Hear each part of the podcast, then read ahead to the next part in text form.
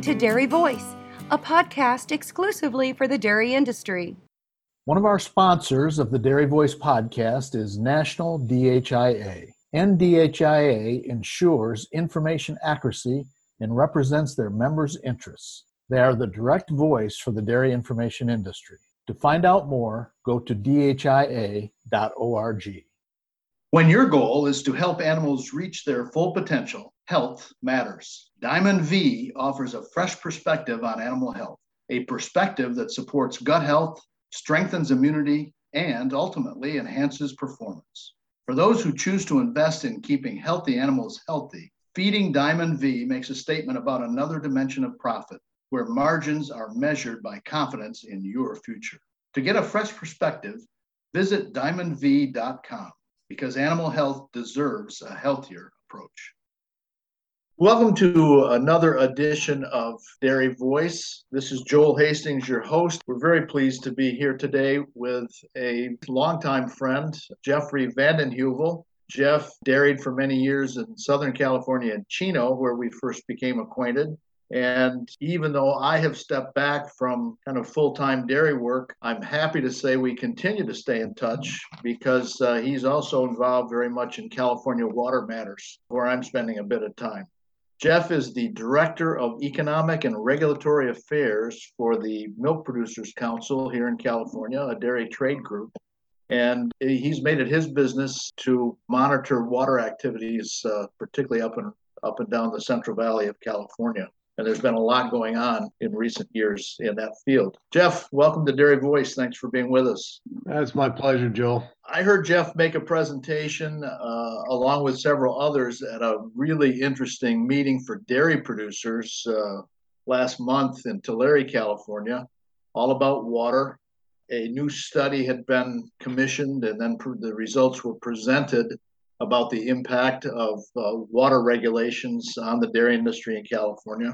Jeff also talked about how those regulations are being implemented and what impact they're having on the dairy industry here as well, on, on, on, the ground, if you will. Jeff, welcome again. And why don't you start us off by kind of maybe giving us a little bit of an overview as you did at that meeting in Tulare, talking about the importance of water and the movement of water in California. You know, one of the things that's uh, an interesting thing to keep in mind about California is that um, it's a um, it's got very unusual weather, and you know it's in the west. Today, it's the uh, most populated state in the union, and by quite a bit yet. But it wasn't always this way, and so I have found that it's kind of helpful if you're going to talk about water in California to to get a little bit of a perspective on how much engineering had to go into making the civilization here possible. And one way to kind of illustrate that is a quote that I found uh, years ago, actually. And it was a quote that was actually written by an author who traveled the state of California right after we became a state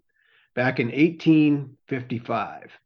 And of course, we had the gold rush going on at that time. California was just starting to become somewhat populated. A lot of the uh, prospectors coming here looking for gold. And there was a lot of hype about California and the rest of the country. And so this this guy from uh, from South Carolina, his name was Hinton Helper, traveled out to California and then spent a couple of years traveling the state and going to the the various areas of the state and evaluating what its potential was. And he wrote a, he wrote his observations in a book and the book was uh, t- the book title is the land of gold reality versus fiction. And there's a very interesting quote. Just want you to follow along with me. Here's what he said in 1855 he said balancing resource against defect and comparing territory with territory, California is the poorest state in the Union. She has little to recommend her except her fascinating metal. As for the valleys, they will afford a sufficient supply of breadstuffs to support sparse settlements.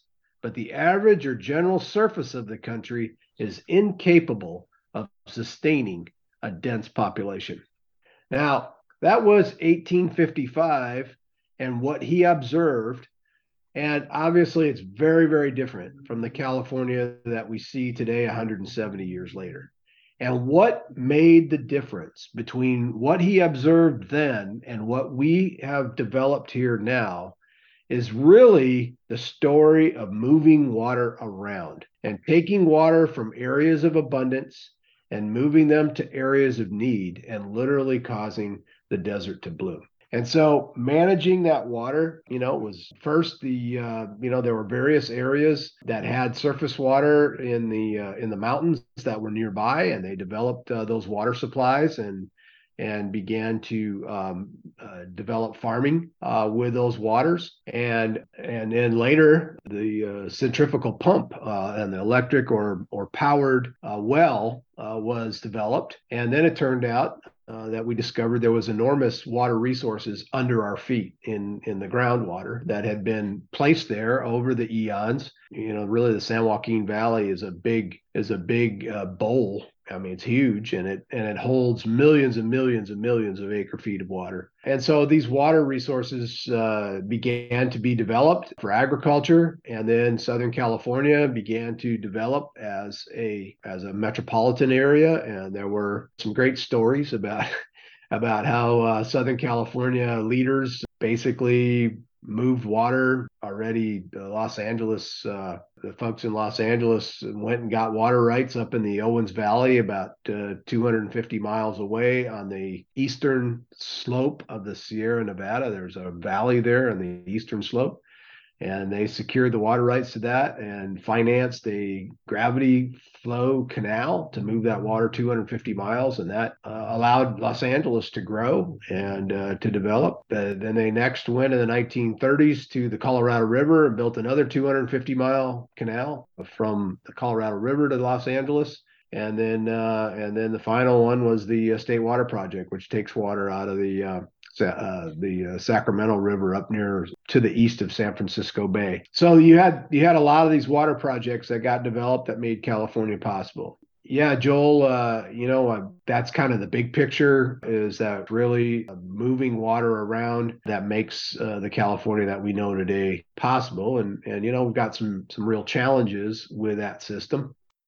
California Bioenergy is a leading developer of dairy digesters in America.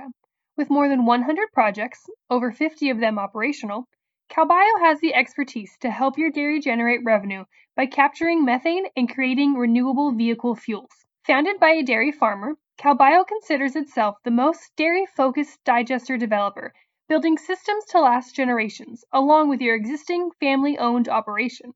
Now expanding with its subsidiaries, Northwest, Midwest, and Southwest Bioenergy, CalBio is ready to serve you. To learn more about how a CalBio digester could benefit your dairy, manure, and wallet, visit them at calbioenergy.com.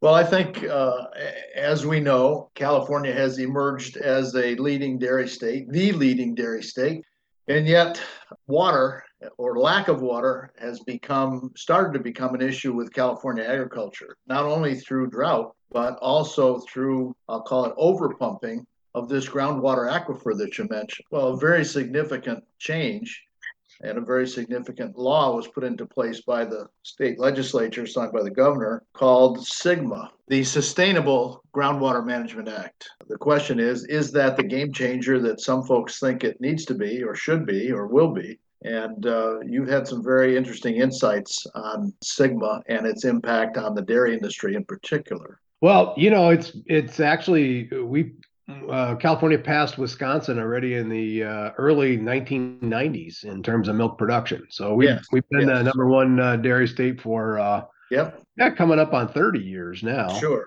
You know, the cow is a ruminant and needs forage, right? And forage takes quite a bit of water to grow. Water, the dairy industry, uh, they kind of go hand in hand.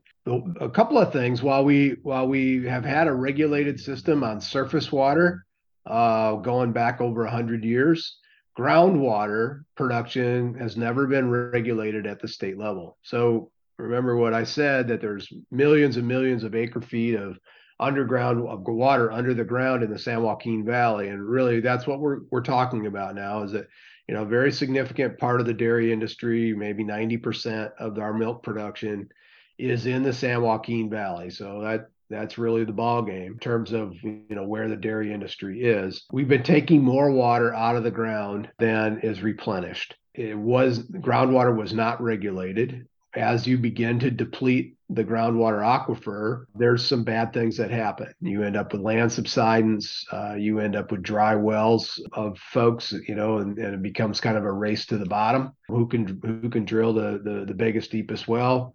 Uh, can get the water. And so that became untenable. And the state legislature passed a statewide groundwater regulation in 2014. But what they did was a couple of very interesting things. They first of all they said we're gonna we're gonna pass this law now, and our target is that we're gonna reach sustainability by the year 2040. So that was 25 years into the future.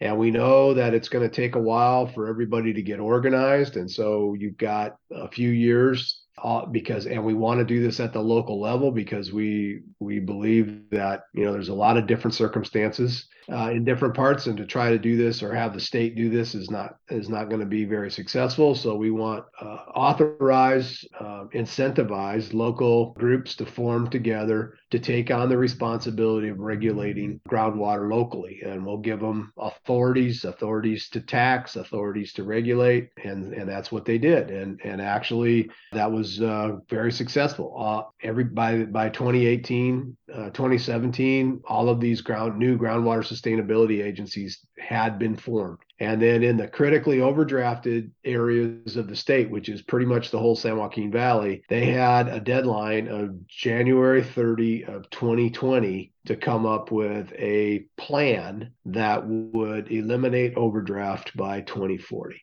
And so that is what uh, the, all these various groundwater sustainability agencies were working on was developing these plans. And uh, they, everybody uh, was successful in submitting a plan by January 30 of 2020 and uh, they were then authorized to begin implementing their plans. And and so they are uh, these GSAs are implementing these plans. And and in areas my responsibility working for Milk Producers Council is to follow this for the dairy industry and to kind of be the dairy industry guy in these local GSAs so I go to hundreds of meetings and um, and follow them.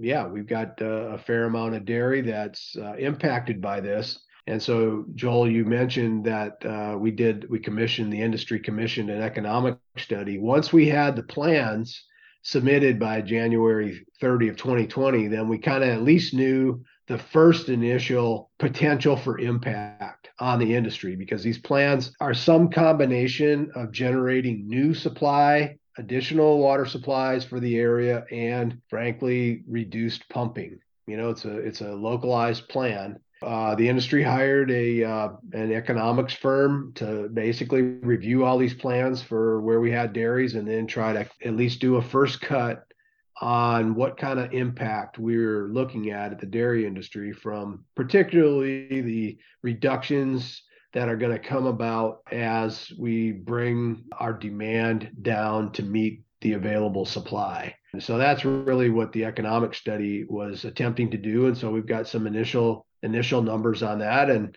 yeah, it looks like it will definitely have an impact on the dairy industry, but it's going to be, again, very location specific. When you look at the San Joaquin Valley, there are parts of the San Joaquin Valley, you know, the total valley the Central Valley of California includes both the Sacramento Valley and the San Joaquin Valley. And when we say Sacramento or San Joaquin, they're really talking about the name of the main river that drains that valley. The Sacramento Valley is is is really drained by the Sacramento River, which is north of uh, the San Francisco Bay, north of the Delta area. Kind of, you know, the city of Sacramento is kind of at the lower end of the Sacramento Valley and then the San Joaquin Valley is below that, and uh, that goes really starts already in Bakersfield in the southern part of the San Joaquin Valley, just 100 miles north of Los Angeles. That's the lower end of the San Joaquin Valley, and then that goes all the way up to uh, yeah to the uh, to the Delta area there near Modesto. That's kind of the northern end of the of the San Joaquin Valley. Okay, so that valley. Um, the San Joaquin is is where we got the bulk of the dairy industry. At the southern end of that, the southern third, uh, is quite a bit drier than the northern half. So we did develop quite a bit of dairy in that southern third, uh, kind of Bakersfield to Fresno in that area there. If you're familiar at all with uh, with the geography of California, and it's a fairly dry area. And and so what the study did reveal is that yeah there's going to be be an impact a, a, reduction in in dairy cows probably uh, around the range of around 10% that's going to occur in the san joaquin valley over the next you know 15 to 18 years. Um, i think it'll be fairly steady slow. That's what the study looks like. There are a lot of other factors beyond just water uh, that could make it better or worse. I mean, we're you know we're getting a lot more regulations on air and water quality and you know feed availability. There's a lot of issues uh, you know that are not directly related to SGMA that will also impact the dairy industry. But that that's kind of what the study showed is that uh, there'll be a reduction in dairy because uh, because of less water available for groundwater pumping. That's kind of where uh, the impact is going to lie and with a reduction in cows and potentially a reduction in production that flows out through dairy processing, not only employment on farms, but that flows out through the whole dairy processing industry, which the study also attempted right. to talk about. You know, I mean, when you when you look at you know say seven or eight percent less milk out of California because our production per cow probably continue to you know go up uh, you know it's been a pretty steady trend. There's probably not much in SGMA that's going to change that. But yeah less milk is uh is is less processing and less jobs and less economic activity. You know it could it could tighten up the milk supply a little bit in california which which you know wouldn't necessarily be a bad thing depending on you know whether people could ad- ad- adapt to it but a little bit more competition for the milk supply. Uh, that's one thing the study did point out that uh, the industry does have the ability to adapt. And I think the, probably the most valuable thing about that study was there's been a lot of, well, I don't know about a lot, but there's been speculation. Oh, you know, you're going to lose half the dairy industry because of this, or you know, some some claim like that. And you know, when you actually go in and start looking at the numbers, it's definitely going to have an impact. There's no doubt about that. It isn't like the California dairy industry is going to dry up and go away.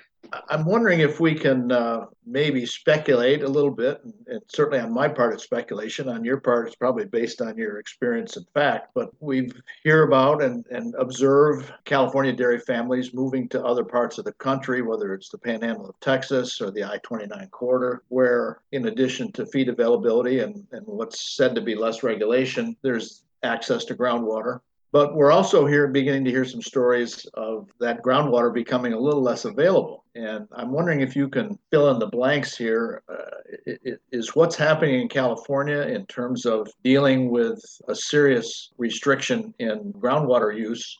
Are, are we going to begin to see that in other parts of the country in coming years, if not decades? It's said that California is the last Western state to actually regulate its groundwater. Now, I guess that depends on where you put Texas, because Texas, Texas uh, doesn't regulate their groundwater. As far as I, as far as I know, it's the Wild West in Texas. Um, but is Texas part of the West or part of the middle part of the country? I don't know.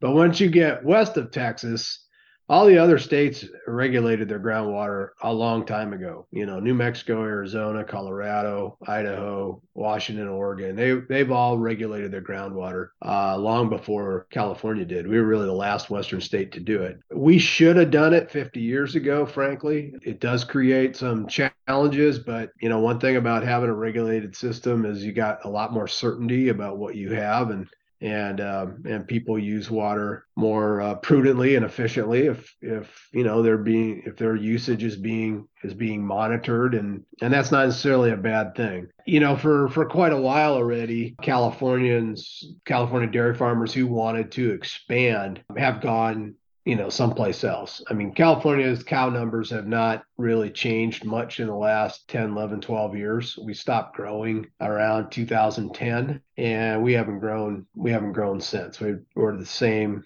same size industry now that we were, you know, 10, 12 years ago. Certainly you got a lot of Californians that have done their expansions in in other parts other parts of the country. I, I don't see that changing. When you look at California as a you know place to do agriculture, I mean it's a wonderful place to do agriculture. I think we grow 250 different types of farm commodities here. You know that's a that's a resource is really kind of unmatched too many places on the you know on the planet much less in the united states. I mean that, that ability to grow so many different things. So you you know when it comes to water there's going to be a competition between those other ag commodity you know commodities that you can grow. Um you know we got an urban population that that has water demands as well. So water was always going to be an issue uh, for california. It's kind of interesting that we did build as big of a dairy industry here as we did one of the things the economic study revealed was while alfalfa and corn silage and winter forage at the field level don't look as profitable as, say,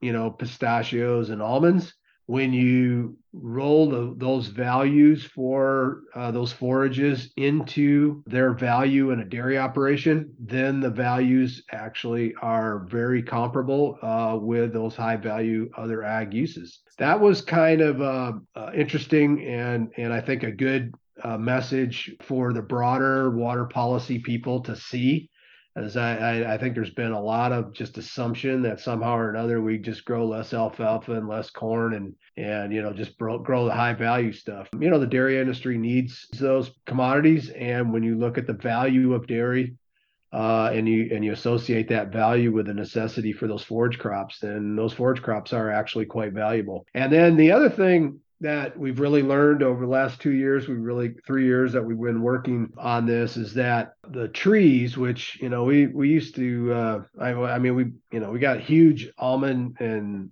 uh, pistachio acreages now in California, probably a couple of million acres of almonds, pistachios, and, and walnuts. That that becomes a, a very hard demand. I mean that those trees need to get watered every year. So when you're going to have these extended droughts, which I think you know we've always had uh, wet and dry periods, and you know that seems to be those the wet periods and the dry periods i mean that, that that's not going to change may even get worse you know when you're when you're growing a crop like corn you don't have the water uh, maybe you don't double crop uh, maybe just grow a winter crop or you know you haven't really devalued the land if you've got a uh, you know a dry year whereas if you don't water an orchard, you know, you're going to lose those trees.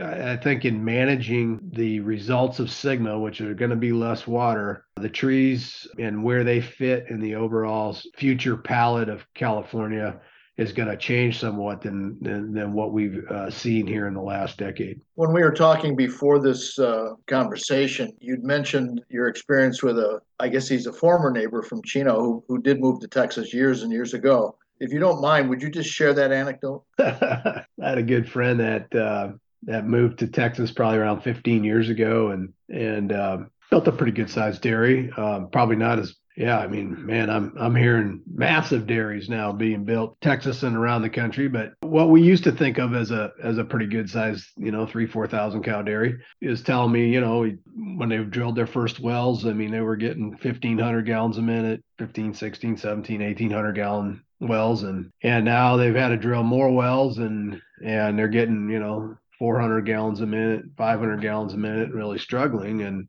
clearly the aquifer the water table's dropping and I asked him, "Well, is anybody doing anything about that?" And he just laughed at me. He said, "Hey, this is this is Texas. We don't uh, believe in regulation here." So uh, that that's an anecdote. Those listeners of yours that are from Texas, if they've got a if if that's inaccurate, I'd sure like to hear about it. But if you're taking more water out of the ground than what's replen- being replenished, eventually, you know, you're basically mining uh, water. You know, without water, we really can't grow anything. So I don't know that that's a great strategy, but um, certainly in California, we're we're now going to manage uh, this water, and and uh, I don't think that in and of itself is a bad thing. I think we can manage our surface water much better. And, uh, when we have these wet years like we're experiencing right now, certainly we need to be putting those water that water percolating it down into the ground. And when groundwater was not regulated, then there wasn't really any incentive to spend the money and the time and the effort to percolate water back down into the ground. And I got to tell you, now that we are regulating groundwater, that whole attitude has completely changed. farmers and landowners are eager to grab whatever water is is coming down the creeks and the rivers that they can get their hands on and spreading it out over the fields uh, here in the wintertime and uh, getting it to percolate back down in the groundwater because it's just so critical that we that we recharge these aquifers when we when we have these wet years and there's more we can do at the state level and the dairy industry is very involved in in some broader efforts to uh, to try to uh, make a real positive difference on uh, on that at the state level too. Yeah, this is uh, necessity is the mother of invention, and we realize we've got a problem, uh, but there are some solutions out there that uh, that we can work on, and that's what we're spending a lot of our time and effort trying to do is make things better. Well, I think that's a great way to summarize this conversation. We appreciate you taking time to be with us. We're speaking with Jeffrey Vanden Heuvel of the California Milk Producers Council. We've been talking about the Sustainable Groundwater Management Act in California and its potential impact on the California dairy industry. Uh, I think our take home message, Jeff, uh, it will have an impact, but tales of the demise of the California industry due to lack of water are maybe a little bit apocryphal. to paraphrase Mark Twain. That's right. As we say here in California, whiskey is for drinking and water is for fighting. That's an apocryphal statement, too. Indeed. Well, Jeff, thank you very much for being with us, and uh, thanks for taking time to share your insights. It is my pleasure, Joel. And this is Joel Hastings speaking for Dairy Voice. We appreciate you being with us today, and it's been my pleasure to talk to Jeff.